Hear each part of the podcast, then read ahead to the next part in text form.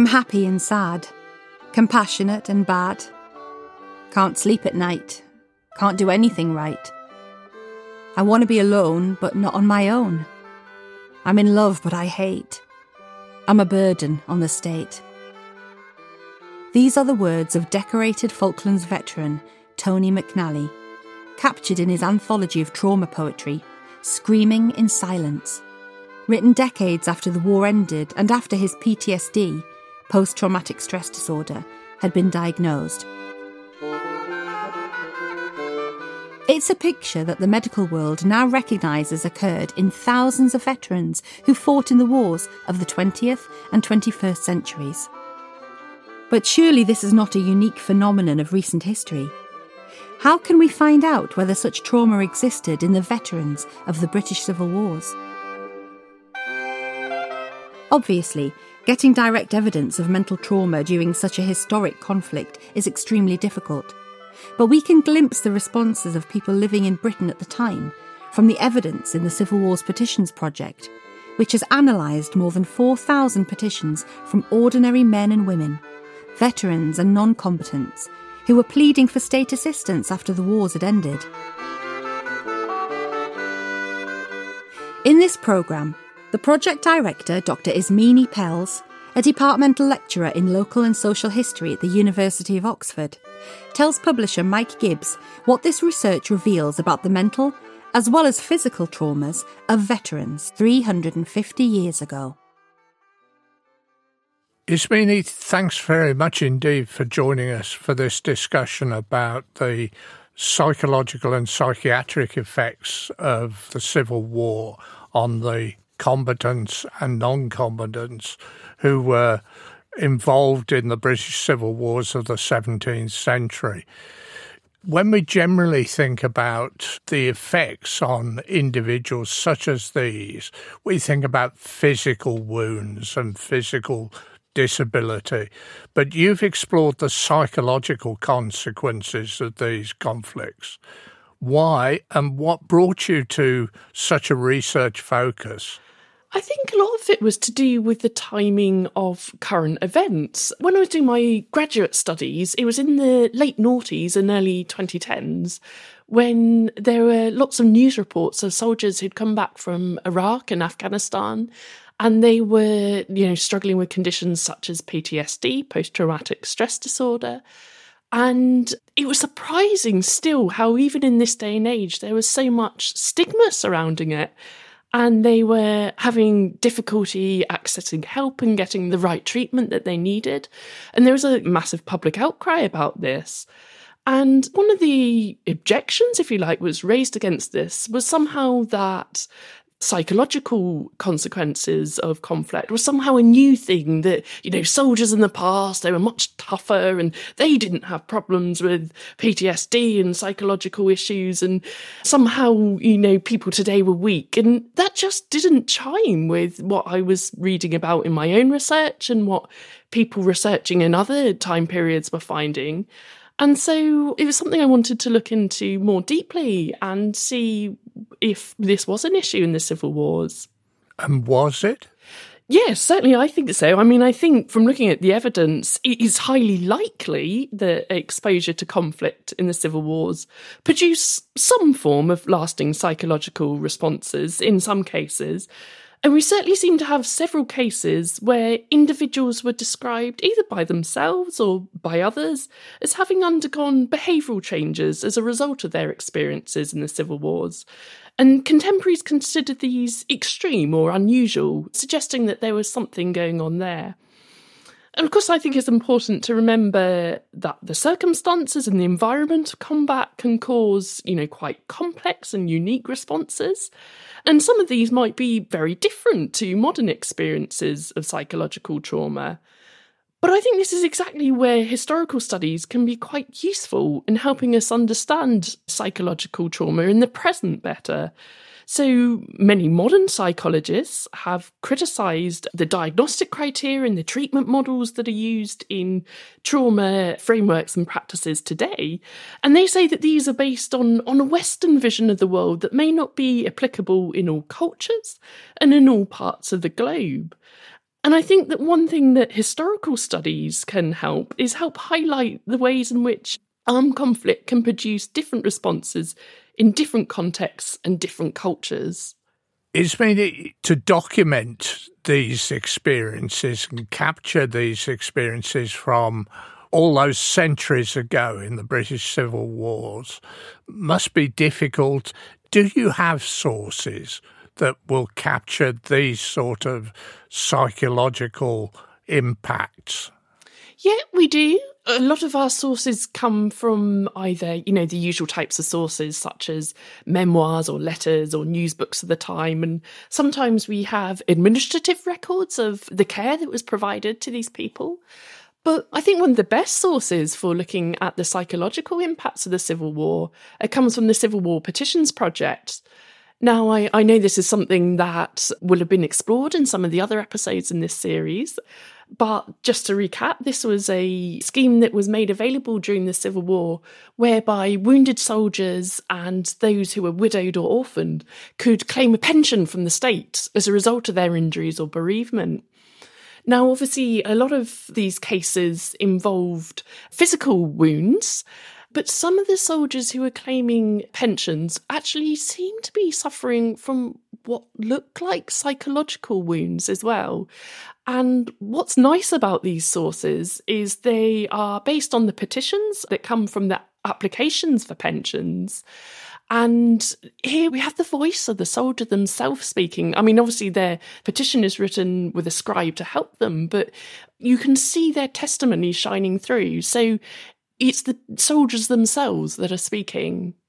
And when you read those petitions, can you hear voices that are very similar to the veterans of today?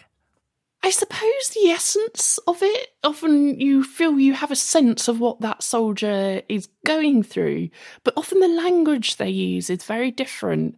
And you have to be quite careful as to how language has changed over time.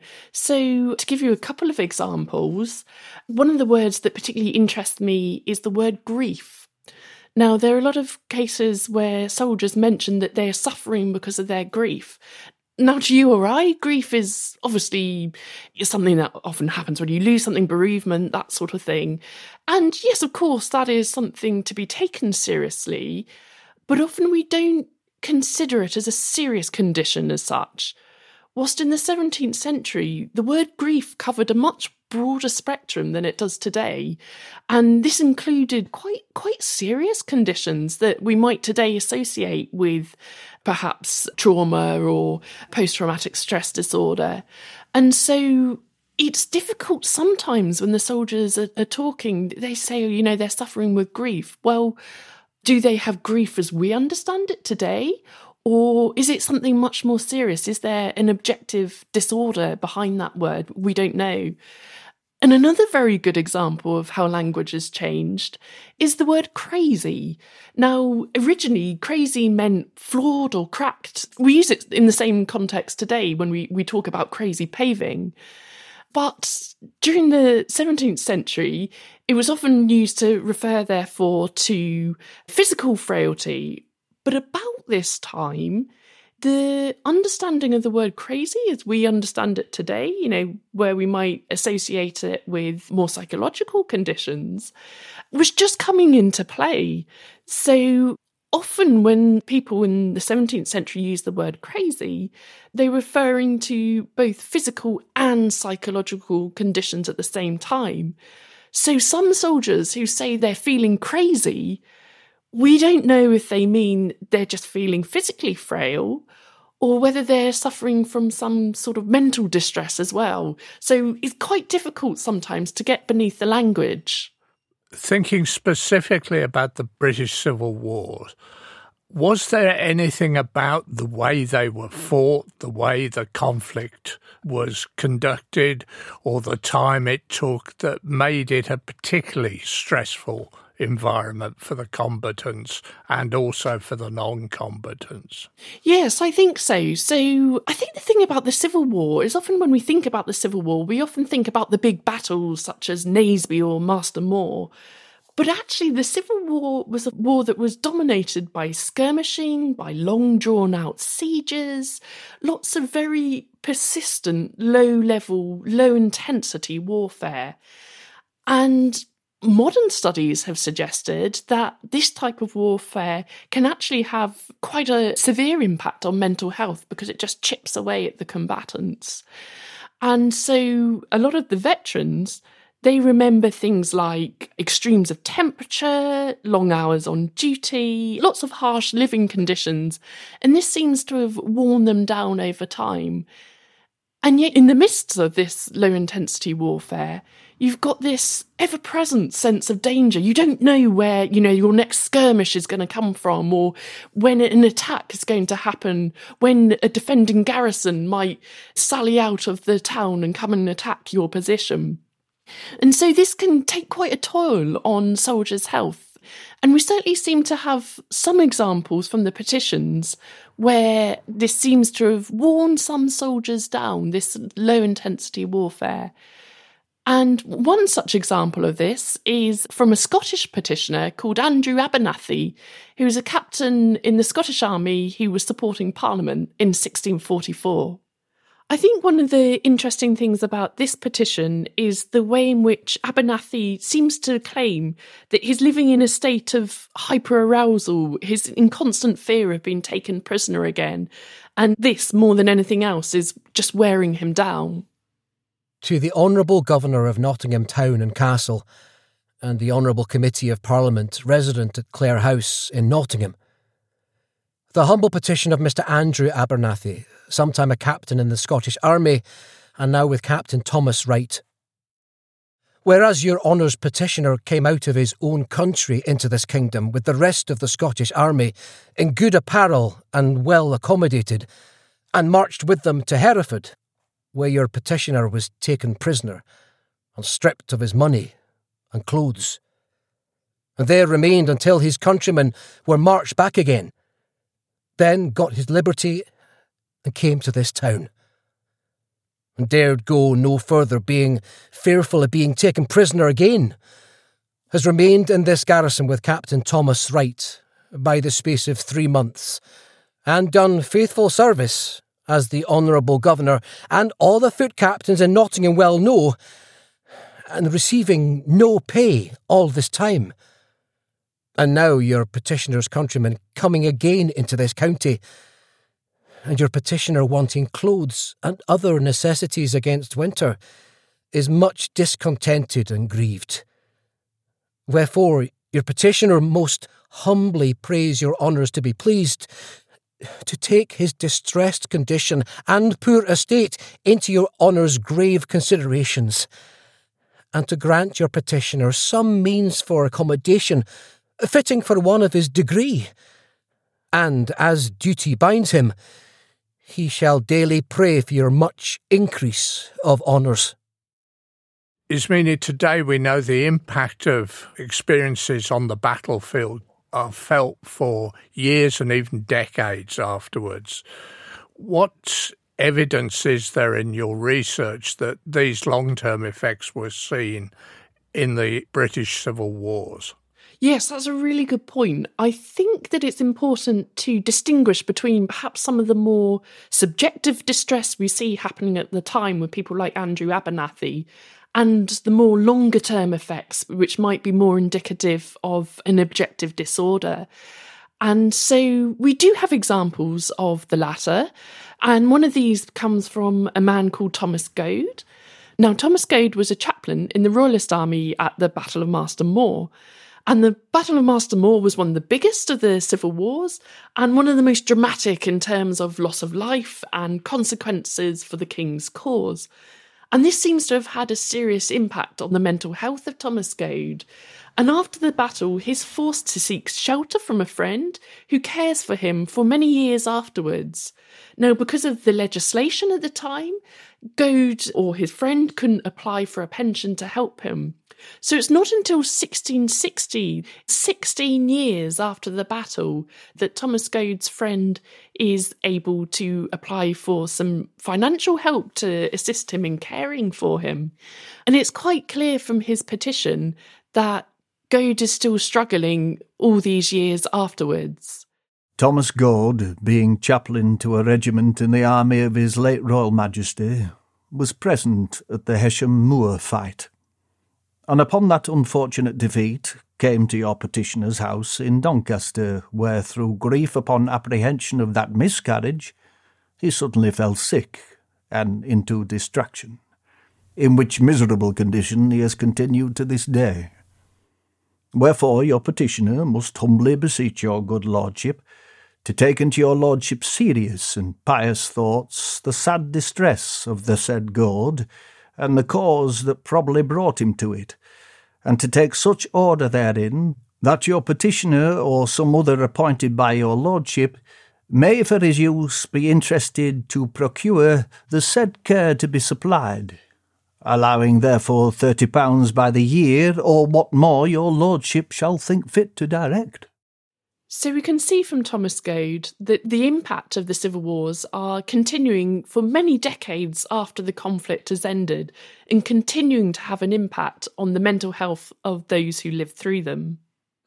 I guess when you contrast the British civil wars with Iraq or Afghanistan for combatants from Britain or the United States, one of the big differences was that the British civil wars were being fought literally in people's backyards. What consequences did that have both on combatants and non combatants? Because they must have been involved. Yes, I suppose one of the most defining characteristics of a civil war, if you like, is the fact that it's fought between rival groups of fellow countrymen in their own backyard, in their own country. And so, in this circumstance, it's difficult for civilians not to become caught up in the fighting. And I think perhaps one of the most distressing examples we have of civilians who become caught up in the fighting comes from a man called William Summer. Now, William Summer was a tailor who lived in Leicester at the time of the Royalist assault on the town in 1645. And he lived through the events of the assault. And what his petition makes clear is it doesn't just have an impact on himself, but also his family, and in particular his wife, as we can hear here. To the right worshipful the mayor, the worshipful the alderman, his brethren, and the rest of this society the humble petition of William Somer, Taylor. That whereas your poor petitioner, before the taking of the town, for the better securing thereof, had his house pulled down, it being his inheritance, and all his fruit trees cut down to his great loss, and, at the taking of the town by the enemy, had his son slain, and most of goods plundered, with the fright whereof your petitioner's wife has been distracted ever since, and that your petitioner, endeavouring to provide for himself and family, having five children, used his trade as a tailor. Now, so it is that one John Stafford, master or steward of the Company of Tailors, has lately arrested your poor petitioner and commenced a suit in the town court your petitioner being no free man, and also divers others of the said company, do daily threaten your petitioner to commence their several accounts upon the same grounds, which will be, if not prevented, your petitioner's utter undoing. Your petitioner therefore humbly entreats this worshipful company in respect of his great charge, losses, and poverty, that your petitioner may be admitted a freeman of this corporation to work as a botcher, that so he may be the better able to maintain himself, wife, and family, and keep himself from the just exception and trouble of the said company of tailors, which are so violent against your poor petitioner. It rather sounds like the effects of the assault, with all the plunder and the loss of their son, had a real impact on Summer's wife. As he says, she's been distracted ever since. And it's not only the effect of PTSD on the combatant, but also on his or her partner and family. What evidence is there from the British Civil Wars of that? Yes, we have a number of petitions from wives or mothers who are petitioning on behalf of either their husband or their son, who again appears to be suffering from some sort of psychological distress, and they are having to care for them. So clearly, that's having an impact on the lives of their wives and other family members who are doing most of the caring for them. So, one interesting example comes from Elizabeth Bradley. Now, her husband Edward had been in receipt of a maimed soldier's pension since around about 1667, and at the time he starts receiving his pension, we don't really have any indication that he's suffering from any form of mental distress. He was wounded, he'd had quite a hard war, he had been wounded several times, he'd been imprisoned, and he'd spent a lot of his money in the Royalist cause on his own company. It's not until 1681 that Elizabeth is forced to petition on her husband's behalf. Now, she's worried about him not just because of his physical state, but it seems that he's starting to suffer from some sort of mental distress as well. Now, Elizabeth explains this in her own words. To the right worshipful, the justices of the peace sitting at Wakefield that your petitioner's husband is aged and fallen into a sad condition by reason of his former hurts in his Majesty's late service, and is much troubled in that he should be so slighted for his great losses and imprisonments that he suffered in the late rebellious war, never changing his principles, that we dare not venture him to go abroad, but is forced to have one to look after him he escaped us and went to Wakefield, likely had been lost when going over a bridge, and I cannot follow anything for looking after him. And I am not able to do it, my charge is so great. And to let it be known trouble to me, that my condition should be known to any but your worships. I have been lame a while myself, and had my breast cut off, which has disenabled me much to do that what formerly I had done for him, or else I would not be so troublesome to your worships. I cannot endure to let my condition be known to any but yourselves. My humble desire is that you would be pleased to grant him some quarterly or monthly pension for and towards his maintenance whilst he lives, from the head constable's assessment, which I believe it will not be long in his condition. I think the interesting thing about Elizabeth's petition is it's not so much the events of the wars that seem to have had an impact on Edward's mental health, is what's happened afterwards.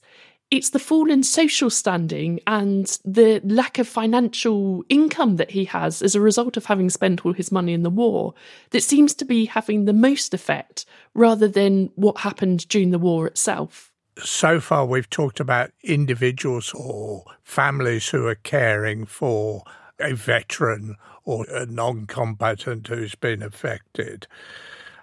What was the state offering by way of mental health care?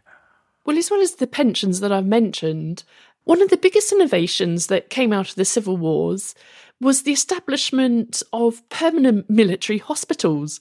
Now, these were dedicated military facilities that were established in London at the Savoy and Ely House. Now, they were only available to Parliament soldiers, I have to say, but it was somewhere that treated not only physical injuries, but also, in some instances, we have examples of soldiers being admitted there who seem to be suffering from some sort of psychological disorder. For example, in 1655, we have two soldiers who were serving in Scotland, whose names were Edward Hodgson and Thomas King, and they were admitted to the hospital at Ely House. Edward Hodgson was described as a very sad object, deprived of his understanding and totally helpless, whilst Thomas King was noted as suffering from a lameness wherewith he is troubled in his head. Now, to me, this sounds like that's some sort of psychological disorder happening. And they were sent south to London at the public expense, which was not inconsiderable, I have to say.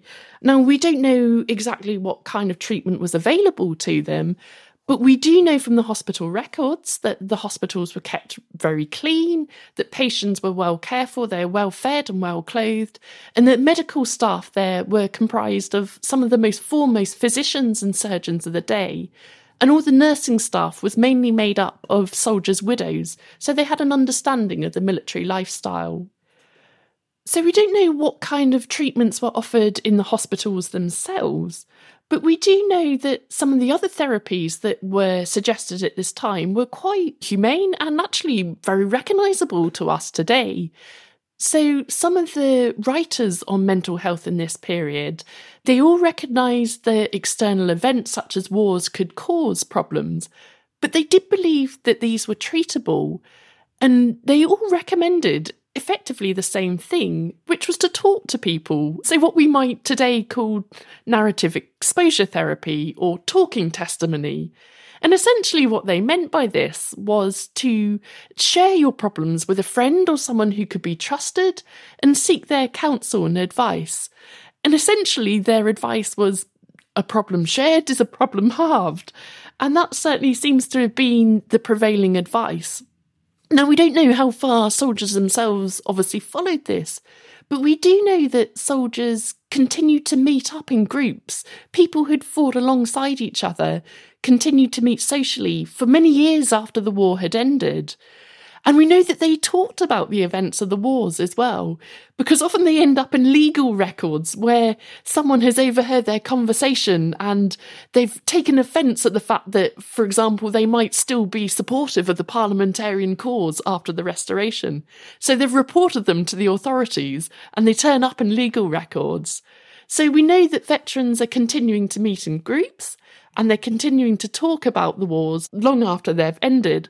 So it's just possible that some of the veterans found these helpful experiences.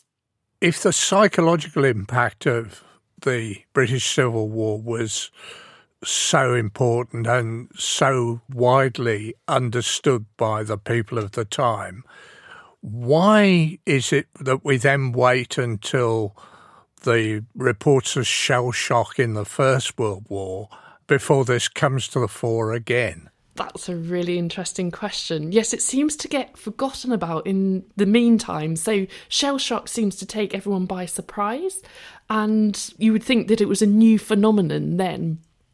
I suppose maybe it's something to do with the fact that the death rates are so comparable. So, estimates suggest that as a proportion of the population, the death toll in the Civil War was actually greater than the First World War, but in many ways they're quite comparable. So maybe the First World War was the first time after the civil wars that people were witnessing a death toll and a casualty rate on a similar scale. It's perhaps to do with the scale and reach of the war. So there wasn't a war of that nature between the civil wars and the First World War. And I suppose it's perhaps out of sight and out of mind. If you don't have veterans with psychological issues on such a large scale, people forget that it exists, forget that it's a problem. So we don't know, but that would be my best guess. Is it your impression then that society in general and the authorities were understanding of this situation and reacted accordingly? Yes, certainly in some cases. I mean, I think it's fair to say it's probably a bit of a mixed bag. Um, certainly when you see, for example, some of the family members, like the wives and the mothers petitioning, they seem to be given quite a sympathetic hearing. And as you can see with some of the treatments in the hospitals and things, again, that was quite forward thinking.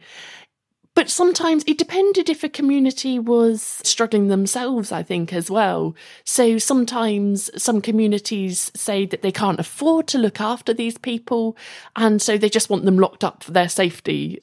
We have one example of a community who seemed to be totally unsure as to what to do with a veteran who lived locally, who seems to have been quite disruptive to them. So, this was the village of Enville in Staffordshire, and the veteran in question was a man named Roger Fellows. In the end, the villagers themselves complained to the authorities about the behaviour of this veteran. To the right worshipful, the Justices of the Peace in the County of Staffordshire in sessions assembled. The said Roger Fellows is a constant breaker of the Sabbath day by bodily labour and travelling about from place to place. That the said Roger Fellows is a common swearer of great and bloody oaths, and did the 18th of this instant April, being Easter Day, swear by the Lord's flesh he would smoke all the parish except three or four houses, for a soldier he had been and a soldier he would be. The premise is considered, it's humbly desired by the inhabitants of Enville, that such a course may be taken with the said Roger Fellows, that they may live in peace and quietness, without danger of their lives or loss of their estates. Of course, many people today wouldn't think anything of working or travelling on a Sunday, and, and swearing is commonplace.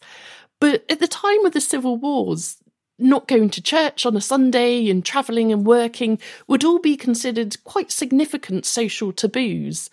And so we see here that Fellows has undergone some sort of significant behavioural transformation. And it's interesting that his troubles have manifested themselves in this way. And it's just a reminder to us to pay attention to the cultural contexts in which a veteran is operating. Ismini, I know you've had the opportunity to share some of these experiences and these stories with modern day veterans. What's been their response? Yes, I think that some of the stories I've shared with veterans in the present have really resonated with them as well. Not just about their wartime experiences, but what it feels like being disbanded from the army, from coming home, trying to reintegrate back into their communities, their families, people who haven't been away to war themselves. And then, you know, how the problems can sometimes start then and the hoops through which the veterans in the past had to jump through in order to claim a pension perhaps aren't too dissimilar to many of the administrative problems that veterans find today. And the fact that veterans in the past were quite successful in claiming pensions, as I say, is perhaps a bit of disappointment to veterans in the present that they are still struggling to claim the appropriate financial help that they need to live their daily lives when actually, this is a problem that started 400 years ago. You'd have thought we'd been better at it by now. Over the last few weeks, I've spent quite a bit of time reading the stories that are captured on your Civil War Petitions website, and they really are fascinating. Is there one story which you think, or one petition, or one person who you think encapsulates a lot of the psychological impact of the British Civil Wars. Yes, it's hard to pick one above all the others. I, I suppose perhaps one of my favourite stories, if they are allowed to have a favourite, if that doesn't sound too wrong, was a chap called John Cornelius from the village of Bishopsteignton in Devon. And Cornelius in some ways, he's got quite an extraordinary story. As well as fighting all through the Civil War, and he's been wounded many times and imprisoned, he struggles to live at home once the war's over, particularly during the Commonwealth and the interregnum. And so he actually goes to live in Barbados for a while. There's a royalist community there in exile, and he lives there during the period of the interregnum. He then comes back to England after the Restoration, and he's in such a bad way that he's been cared for by his parents. But by 1672, it gets to the stage where his parents they're too elderly, they're too frail, they can no longer afford as well as be physically capable to look after him. At that point, he's forced to petition for a pension. And I think what gets me most is the way that he phrases his physical and mental injuries. The phrase he uses, he says that he's not only decrepit, but he's lost the use of his reason through his grief. And I think that's such a powerful phrase. But I suppose in a good way, he is awarded a pension, so he is given some help, which just shows how advanced the civil wars could be. Ismini, this is a fascinating topic, and it's been wonderful talking to you about it. Where can people learn more?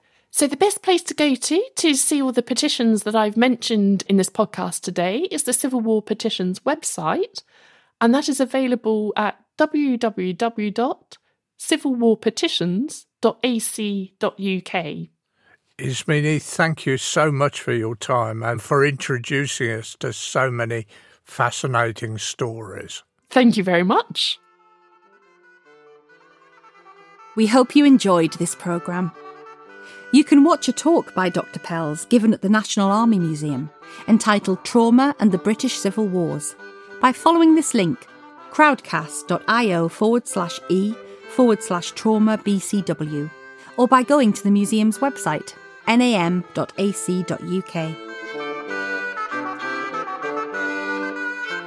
To read more stories of the people who witnessed the conflict and its aftermath, go to the Civil War Petitions Project website civilwarpetitions.ac.uk. And to learn more about the Civil Wars, don't miss the National Civil War Centre in Newark, Nottinghamshire, where exhibits and films explore these turbulent years. The centre also offers regular programmes for schools delivered in Newark or online. For more information, visit their website at nationalcivilwarcentre.com. To hear more of our programmes, go to our website, worldturnedupsidedown.co.uk, where you can download previous podcasts and subscribe to our free monthly newsletter, The World Turned Upside Down, about all things Civil War. Our programmes are also available on Spotify and Apple Podcasts, or wherever you get your podcasts.